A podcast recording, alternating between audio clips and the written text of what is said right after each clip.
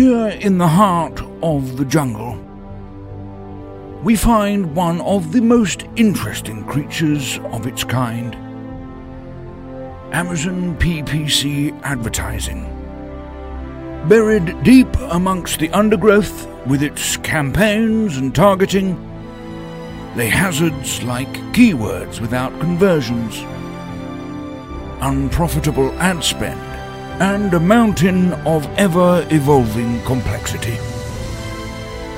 But if you look beyond the obstacles of life here, there is hope and opportunity. We will journey to every corner of Amazon ads to explore and share the greatest treasures the jungle has to offer. This is the Amazon PPC Den podcast. And what's going on, Badger Nation? It is Michael Erickson Facchin. I hope everyone out there is having a fantastic day. I'm in a fantastic mood because I'm hanging out with my buddy. Hey, guys. It's Steven. What's up, Badgers? Is there like a mating Badger call that you can do, Michael? I'm throwing you off. I could, but my apartment complex asked me to no longer do it because we get swarmed. Cop out. Anyway, welcome to the show, everyone, the PPC Den. I am your host, Michael Erickson Facchin, and we are an Amazon advertising podcast. And you know what, Steven? Many say the longest running. I'm convinced it's the longest running. If it's not the longest running, it's at least the most in depth. It's the longest running. I know that to be a fact. And we're doing something extra special. We are in the middle of a 4-part series on Amazon SEO because I know so many listeners are so Amazon PPC focused. And I know that me specifically, I'm very Amazon PPC focused. I spend 99% of my time inside Amazon advertising. The other 1% is looking at Badger photos. Badgers don't have time for that. Yes. What I was going to say was I wanted to do a series that builds up a lot of these SEO foundations. And then that's episode 1, 2, and 3 of our series. Listen to the episode last week and the week before. And then we're going to tie it all together in a 4th part, which is coming up next week, which is about Amazon PPC and Amazon SEO crossover techniques. You know, how these things can blend together, how you as an Amazon PPC marketer can work with an SEO person that maybe your client's working with, or maybe if you are in charge of doing both the PPC and SEO, maybe give you some new tasks to do to maximize all of that. And I'm joined for all 4 of these episodes by Steven from My Amazon Guy, who I think you mentioned you have 45,000 clients. I think you mentioned yesterday. Oh, I wish. That'd be a good problem to have. Let's say 45,000 fans. Yes. That's probably more accurate. Yes. No, you have over 150 Amazon clients. That's correct. People almost in every nook and cranny of their Amazon experience, everything from the administrative side of Amazon to the SEO side of Amazon. And you also, of course, have experience with PPC as well. So awesome to have you on the show. You have fantastic content as well. People can check you out. Thank you. Yeah, people can check you out. My Amazon Guy. Really very grateful to have you here. And as a quick recap of where we went the last 2 episodes, as well as where we're going this episode. If you haven't listened to the previous 2 episodes, I highly recommend that you do that. We've talked about SEO on the show a bit, never this in depth, never in a way where we actually talked about how to get started. What does phase 1 look like? How to set up yourself for a strong foundation. Then we talked about mid-game last week. After you have that strong foundation, how do you continue to build upon that? And today we're going to be talking about late game. And then next week, like I mentioned, we're going to be talking about the tasks that complement each other for PPC and SEO. Now, let's just jump right into it, Steven. One thing I hear from almost everybody and it is that, hey, they set up their, product pages, they set up the foundation and then they haven't thought about SEO maybe for 6 months at this point. So let's address this right away. Is SEO on Amazon? Set it and forget it. Absolutely not. And here's my favorite way to impact this. It would be the equivalent of somebody hiring Ad Badger to set up some advertising campaigns one time and never once optimizing them. Mm-hmm. That is the equivalent we're talking about. If you set your SEO and you haven't gone back and edited it further, you are missing out on massive opportunities. And these are opportunities you don't have to pay for, mind you. This is earned media. So SEO is something that a lot of people ignore. I log into accounts all day long and I'll see blank search term fields. I'll see all the basics that we talked about in episode 1, where they've got commas and they don't have misspellings or Spanish, and they've got repeated words. There's a lot of things you got to get right in SEO. And so even if you only listen to this podcast and you take 1 or 2 actions today to improve your SEO, and we'll try and give you some hacks today so you can take 5 minutes of a step in the right direction, you're going to see your traffic go up. I mean, that's ultimately why we talk about SEO, is because at the end of the day, you want to grow your traffic. If you grow your traffic, you're going to improve your sales. Bottom line. Now, a lot of people get focused in on conversion rates, right? They say, oh, I just need to improve my design, my aesthetics, I'll improve the image, and all of that is important. But what people fail to realize is that it's like 10 times easier to double your traffic rate than it is to double your conversion rate. Mm-hmm. And SEO is fundamental to that success. So, continuing to do SEO type work, and we're going to talk about some of these like ongoing tasks today and in our next episode next week.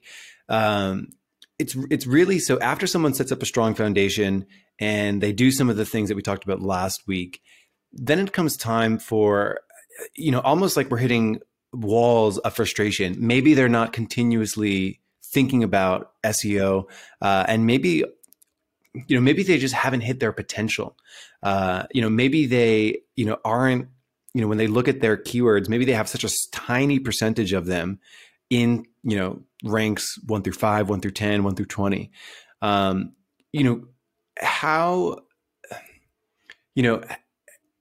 do people sort of realize if they're sort of missing out on so much potential? Like, what does actually the promised land look like, so to speak, with SEO? It's all about measurability, right? So, like, if you think about it, let's just say man off the street CEO. So we're talking a random average CEO of an Amazon business. Mm-hmm. The way that they look at SEO is they type in any term of their choosing into Amazon and they ask the question, why am I not at the top of page 1? Right. And there might be 2 or 3 keywords that they hyper focus on, and then they ignore everything else. And they're just like, Mr. SEO guy in the organization, why are we not at the top of page 1 for my important term? This is what I want. Mm-hmm. And the SEO guy might have been looking at the data and saying, well, that term is like 150 monthly search volume. It's inconsequential. Nobody searches this. Nobody looks at search the same way you do, Mr. CEO. That conversation is a lost battle. It's impossible to win that conversation unless you bring some measurability to this. And so you need to be tracking your keywords, bottom line. Mm-hmm. If you run through phase 1 of SEO and get the best practices in place and you set it and forget it, you don't need to measure. But if you want to take it to the next level and run through multiple phases, an ongoing process of improving your keyword organic rankings over time, you need to measure what you did. And the best way to measure that is to use a tool. I'm inclined to use Helium 10, but there's many other tools out there that also track keywords, from AMZ Scout, Jungle Scout, and many, many others. But you can target up to 2,000 keywords on a standard plan account with a tool. And these are tools that I used to pay like $3,000, $4,000, $5,000 for, to track my own keywords when I did SEO work on websites. And so when I went to Atmix.com and increased their SEO traffic by 10 million uniques, the way I did it was I looked at their portfolio of keywords and I said, you didn't target price terms. You are not ranking for price terms, and all of your competition is getting millions of traffic that you are not even ranking for. I went out and built 2,000 pages of content, and we immediately started ranking for price terms and started beating the competition. And anybody today can go into SEMrush or any website SEO tool and type in APMEX, Atmix.com, and you can literally see my hire data. It is that obvious, because 10 million uniques year-over-year increase. So it's the same concept with Amazon. You use a tool to see what the portfolio of keywords is. Your competition is beating you in some segments of the portfolio that you're not paying attention to, and you may not even know what that portfolio looks like. So you got to look at what you're currently ranking for against what your competitors rank for, and then go down that list and say, hey, I need to rank better for this. So the theme of today's podcast is all about strike zone keywords. These are keywords that are in ranks 20 through 50 today, and you want to get them to top of page one. So most of the strategies we talk about today are going to be hyper focused in on how to move the needle from keywords you're already indexed for, right? So like phase one and two is all about indexing and incremental indexing. And today it's all about matriculation of keyword rankings to the top of Amazon. Mm-hmm. And I want to touch on, you know, the concept of like long tail keywords, because one thing I often see people talk about is they'll be very focused on like the very obvious and overt, like three keywords, like, or one, you know, one small pack of keywords. And I think where we're going in this conversation is that you can cast a wide net and potentially rank in a strong position, you know, 1 to 5 for hundreds of keywords, keywords that, you know, if you were just to sit down and think of them, like if you're the CEO and you're just searching for things that you think are obvious and you're not using some kind of, you know, larger standard of which you can rank well for hundreds of keywords, not just the very obvious and overt ones. But isn't that where the magic happens, when you're looking at all of these longer tail keywords, you know, keywords that maybe individually are lower searched, but when you have hundreds of them and you're ranking in strong positions for all of them, that easily, you know, surpasses, you know, the 1 to 3, maybe obvious and overt ones. So I was looking at some research in the lighting industry in the last day. So take like a sconce, for example. Now, I've already lost half the audience. They're like, what's a sconce? Well, a sconce is a wall light, any light that can be on the wall. So I like this example because I've already won the conversation that there's multiple ways to describe the same product. So there are thousands of ways to describe the same product when you think about it, right? And I'm not just talking like color, material type variations, right? And I'm not talking just small, medium, large, right? I want a small sconce. I want a big sconce. I want a bronze sconce. I want a matte black sconce, whatever, right? Like those are also variables that you could try and index for, but there's a lot of different phrasing and like you could literally go and Google Spanish versions of your word too, right? So I'm typing into Google right now, Spanish word for sconce, just to see what comes up, because I don't know the answer to this. And it's candelabra de pared. And I don't speak Spanish, so forgive me, Spanish listeners, if I butchered that.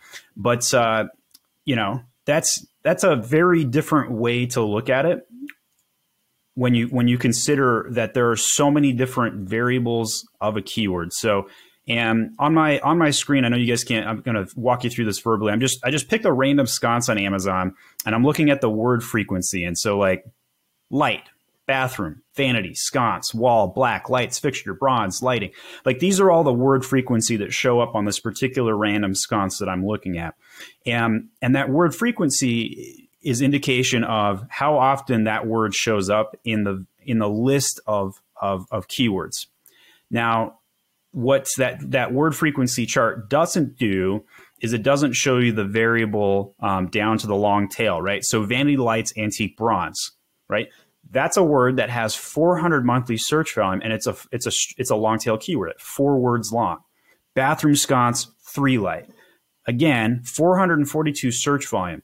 Now, when you add all these up, right, and let's say your intended goal is to rank for 2,000 keywords. You're at 1,200 today and you want to rank at 2,000. So if you add all of those variables up, make sure your copy has those keywords present, massage the title and the bullets.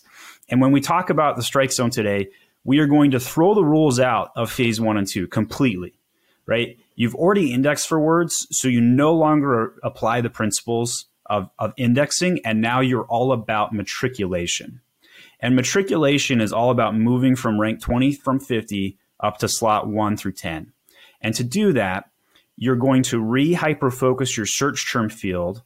You're going to refocus your title, your bullet points, and your A+ contents, including the alt text of your photos in A+ content. And there's your big hack today. Make sure that you put your strike zone keywords into the alt text of your A+ content. This is the easiest thing you could do today and is often the #1 most missed step in SEO, is considering that alt text on A+ content is 100 characters of SEO on each individual photo. I always get comments about this. Yes, Amazon claims they do not index A+ content, but I'm telling you, don't take my word for it. Go test it. Go pick any Spanish word that you've never put on your listing in any shape or form and put it into the alt text of a photo. And I will bet you within 14 days, you will index for it in the top 300 search results for that term. Yes. You know, optimizing that content, that A+ content, we did talk about in phase 2 as well. So as we sort of, you know, understand this, that we can in fact rank for more keywords than we initially thought of, and we should be thinking about rank tracking. And one thing about rank tracking tools, and I have to cough. Ad Badger will have rank. There's the mating call. Rank tracking in 2021. Sorry. So phase 1, run for 30 days. Phase 2, run that for 1 to 3 months. Mm-hmm. And then phase 3, run it every 90 days consistently. So it's almost like if we were to name this cycle, we're almost like cycling keywords. So as we set up our products, we have our initial set of keywords that we're going to be going after. And we optimize the backend keywords, the title, all the obvious places. Those keywords are there. As we begin to rank for those, and of course, all the other things that you mentioned too, with misspellings and optimizing the A+ content and having good copy in there, all of those good things. We then start to say, okay, we are ranking for them now. Now let me go and take a look at things that I'm ranking in the strike zone, which were about positions like 20 to 50, did you say? Give or take? Correct. Yeah. So these are words that if you focused on could easily move from the strike zone up into actually producing, mm-hmm. right? So if you're in slot 50 for a word right now, you might produce 1 sale every other month on that term, mm-hmm. regardless of the search volume. I'm just making status up. Right. But if you move up into slot 1 through 10, the percentage of clicks that you're going to get goes up exponentially. Right. So like it's a giant hockey stick. So user intent goes up the longer somebody looks into the search pages. Right. They're looking deeper and deeper into their intended search term. So conversion rates are going to go up.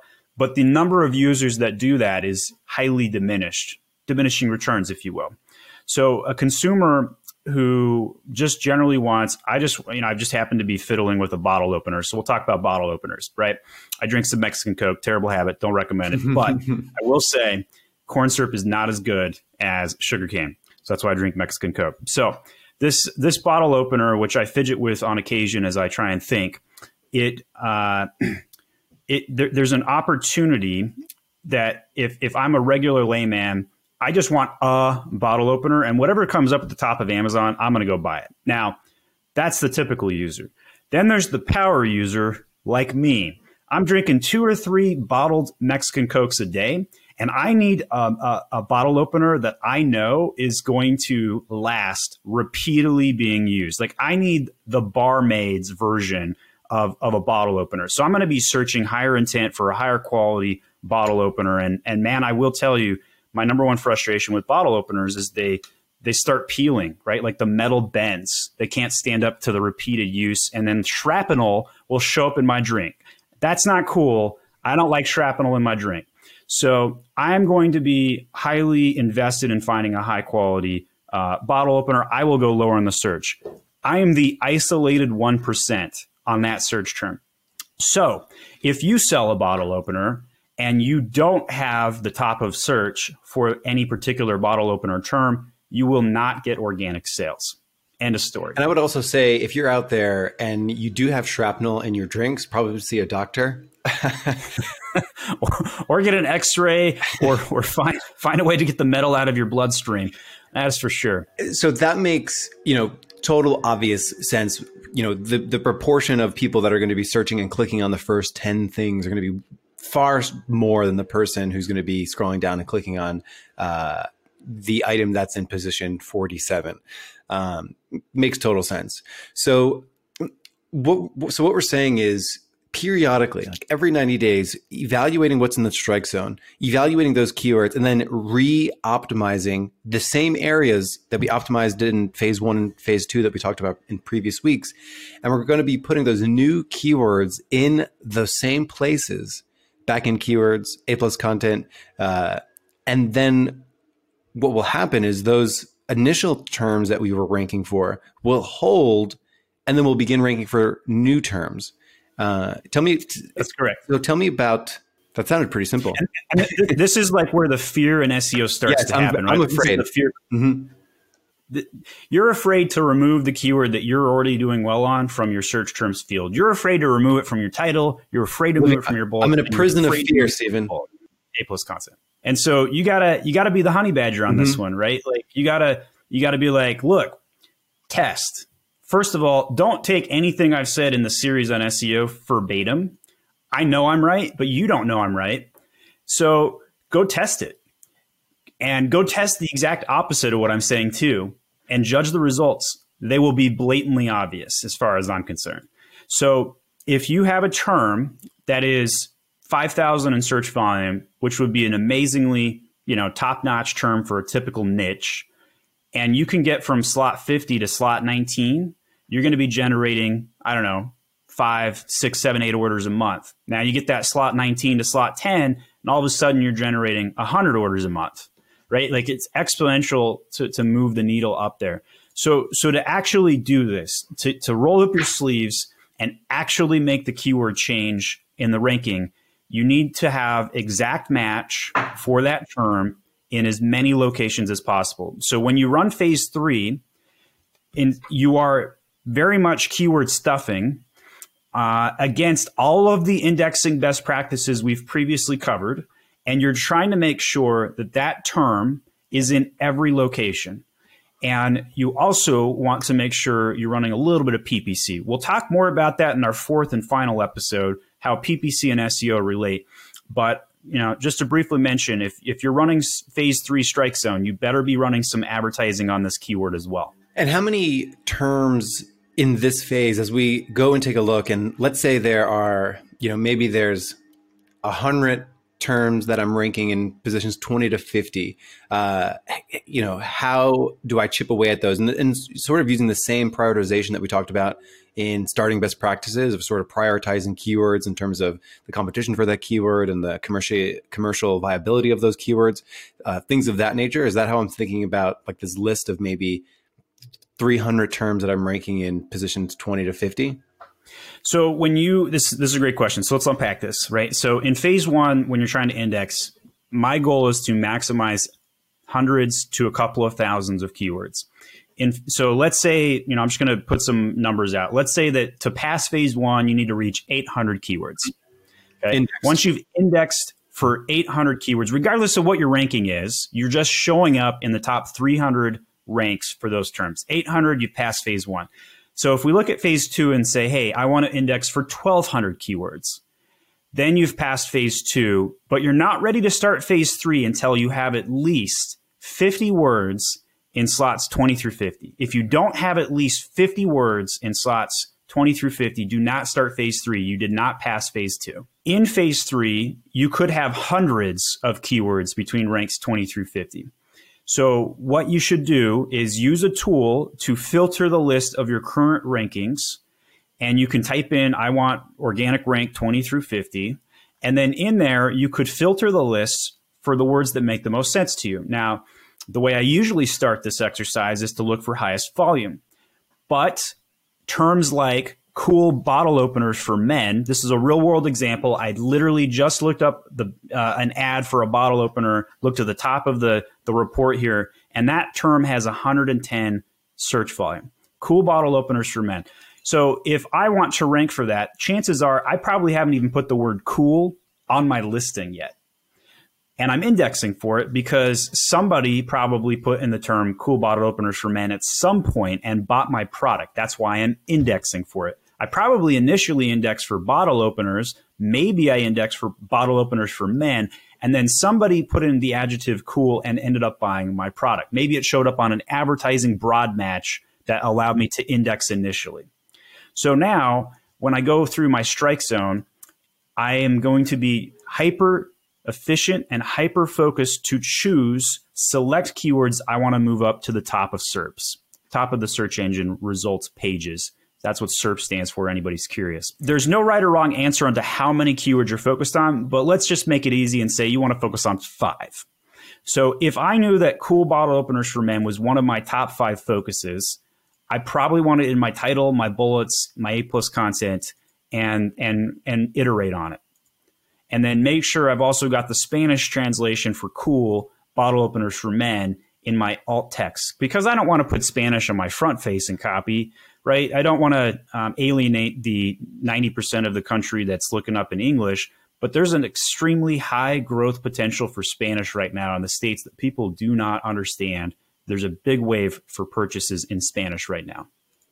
It's almost like the Bing of Amazon SEO, in the sense of people, you know, about 10% of the US population is searching on Bing right now, not Google, in the same way that, you know, there's God rest their souls. Yeah. I know a lot of DuckDuckGo people. I'm a fan of DuckDuckGo. My one thing about DuckDuckGo I don't like is that, because about 17 times a day I'm sending out one of my YouTube videos to clients via email, the DuckDuckGo search engine doesn't put my YouTube videos in the main search. And then I have to click an extra button and click on videos. So I did the 30-day plunge. I switched to DuckDuckGo for 30 days. I think it's a better search engine in all ways, except it doesn't like Google, so it deprioritizes YouTube videos. So back to this sort of rotational component of late game SEO.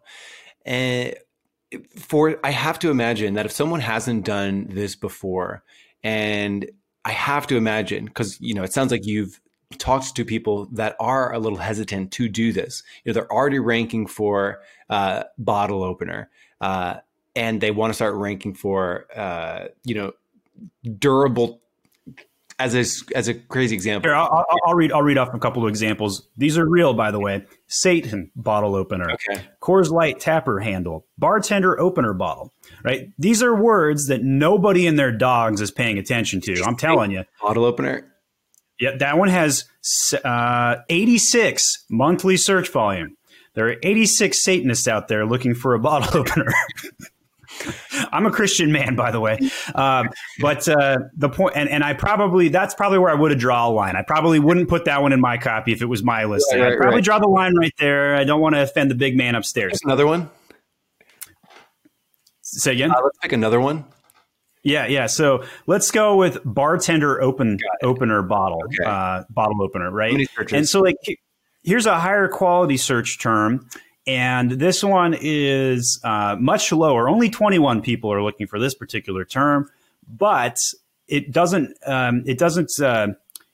you hyper focus on even low niche terms, there's probably a list of, like, if I were to resort my list and just put bartender in, there comes up, you know, 150 related keywords that have bartender in them. And so that could be my portfolio of bartender words.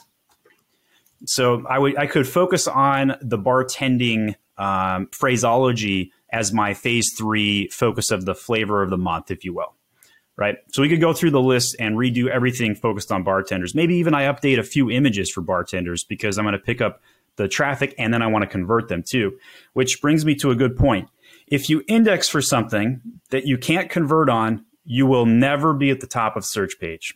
Never, ever will be at the top. I have the #1 organic rank for wine glass under one of my wine glasses. But if I didn't convert for that term, I would lose that rank overnight. Right. As we sort of look at that bartender theme, and this sounds like something that could be completely realistic too. You know, we have a bottle opener, we start selling it, and then all of a sudden we notice that there's a lot of searches for bartender related terms with bottle openers. So as we go through this rotational practice where we start inserting the bartender terms where, in all the places that we talked about, what would the person start to notice first that they're on the right track? If you start running through phase three and you've made the updates that we've started to talk about, right? So you didn't have the word bartender in your title for your bottle opener. You've made that change and you go back and look at the keyword rankings. Now, the nice thing about the technology is that you get like by the hour, by the day tracking now, which is incredible, right? So if you were tracking your keywords in real time after you make that change, you could see, let's say you made the change on Monday, by Tuesday or Wednesday, you could start to see movement. But at least within 7 to 14 days, you should absolutely see your keyword ranking go up. If you do, you made a good change. If the ranking goes down, that happens sometimes, but it might be temporary and it might just go right back up. So don't be scared if that happens. Give it a solid 30-day run rate. If you see the directional portfolio move up, you've done the right thing, right? So like if you were to measure the portfolio, let's say we pick 100 bartending keywords. And then we saw that we moved the ranks up by 33% on average over the course of 30 days. I would say, check, that was a win. Really good job on phase three. And then you could say, okay, did I get enough ranking juice off of what I was looking to do? Did I get to the top of page one on enough keywords? If so, if yes, go to the next portfolio of keywords and rinse and repeat phase three. If not, you could choose wait longer. Maybe you need to run a little bit more PPC. Maybe you need to change your copy even further. Mm-hmm. From an SEO perspective, you know, because we're inserting the bartender terms, other things need to come out, probably things that we're already ranking for. Correct. And in this hyper-competitive world of Amazon, I have to imagine that there's other people out there trying to rank for the terms that I just removed.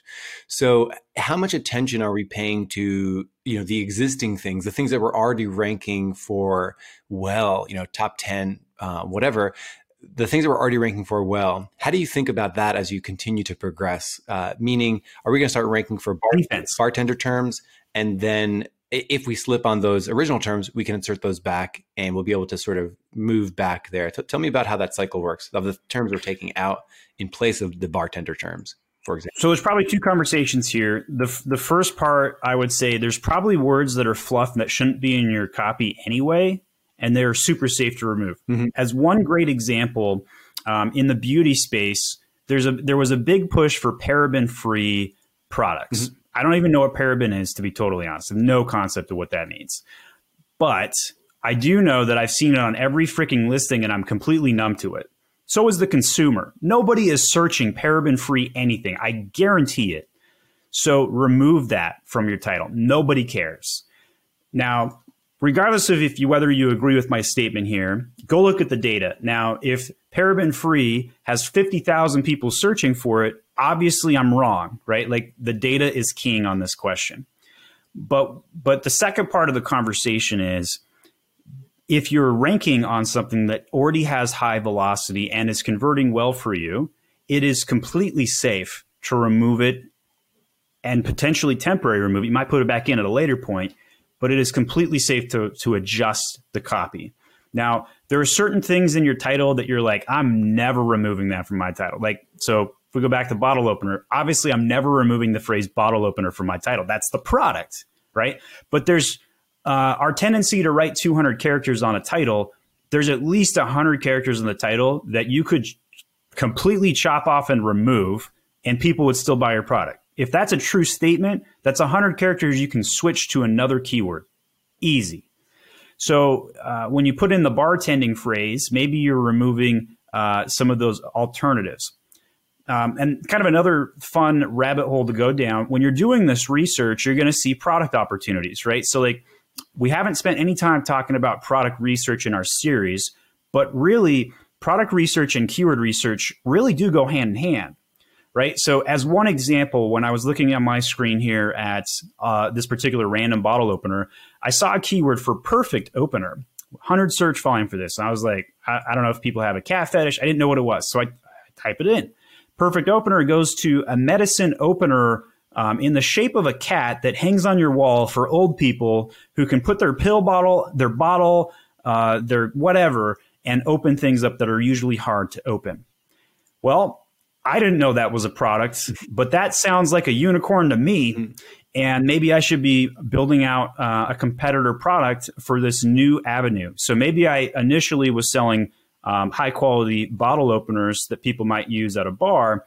And then all of a sudden I create an entire line of bottle opening mechanisms, and I'm focused on a larger demographic. So this is where keyword research can really enter into the product research field. And if somebody who is going to buy the perfect opener for your pill bottles, chances are they probably would buy a regular bottle opener too. So while I wouldn't put the term perfect into my title, I wouldn't put it into my bullets, and I probably wouldn't even put it into my catalog, detail page, A+ content anywhere, this is a term I might toy with. As long as it wasn't a trademark term, I would probably put it into my alt text of one photo and rotate it in just to see if I can index or improve my ranking there. So, you know, one dot I want to connect is, as we enter in these contextual words into our pages, that triggers the contextual search based, you know, is the product relevant for that term engine? And then as we start ranking and converting for that, we get some stickiness for the, you know, the conversion factors of SEO. It's like, hey, Amazon put us here. We started converting for it. Now I have some stickiness on that particular keyword in that particular position because I'm converting well for it. That means that stickiness will stay, and I can rotate in additional keywords to test to boost the contextual relevancy factors. And then I'll start converting for it. Then I'll have conversion factors, and you can continue working these levers, it sounds like, in perpetuity on an ongoing basis. Is that that's correct? Question? Yeah, that's 100% accurate. And so one of the things I may not have impacted well enough in this series, but the reason why I run multiple phases of SEO is because each phase has its own goal. Yeah. There's no reason to focus on converting for a keyword if you don't index for it. Nobody's finding you on that keyword. So that's why you have to first focus on indexing. If you index for a keyword, but you can't convert on it, you're not going to get to the top of page one, which is why we're talking about like matriculating that keyword as a focal point. So it is important to run through the phases in order of operation. If you want to be the best at something from start to finish, you need to consider what your strategy is and what your goal is. So if the goal is to get as much traffic as possible, you don't want to be on page one for 5 keywords. You want to be on page one for 1,000 keywords, 2,000 keywords more. So to do that, you need to index. If you don't have a lot of copy on your listing, maybe you built your A+ content out with straight images because you gave it to a designer overseas, and that's what they're good at. They make nice, crisp images, and they put all of your text into the image instead of hard-coded copy that can be found by a search engine robot. Then you need to rework it. And you need to rework it with the copy that has the keywords that you want to rank for and index for, and then matriculate to the top of page one. So the reason why lots and lots of copy is beneficial is because it increases your chances for ranking and indexing for hundreds, if not a couple thousand, of keywords that you otherwise would not have if you didn't run the playbook correctly. Boom. And I think we've completed our third in the series. This whole concept of indexing, cycling in, cycling out terms, the way to look at searches and different keywords. I love it. I think we've given our podcast a lot more ammunition in terms of our SEO series. I love that. So we've covered a lot. And you know, this late game, and as we were prepping a few weeks ago of what episode in the series was going to hold, you know, amplifying these strike zone keywords, these keywords that you're, you know, lower position for 20 to 50 and amplifying those, rotating those to the top. I love it. I think it's a perfect sort of progression of what we've been talking about here. And I'm super excited for next week's too, where we talk about the PPC and SEO crossover. And we've sort of alluded to it a little bit in this episode. Yeah. Each phase leads into the next. So onward to PPC, here we come. Ad Badger Nation, this, you know, it's great to be a participant with you on your journey as you try and increase your Amazon sales. SEO is definitely something you guys need to pay attention to. And I think if you stuck with this through phase 3 here, you agree by now. So go out there and now do it. Here's the cheerleading comment. Go and make some changes today. Yes, there you go. Well, Steven from My Amazon Guy, thank you so much for coming on the show. And we will see you next week for the dramatic conclusion of our SEO series. I hear Michael's going to do the mating call next time. There you go. Have a good one, everybody.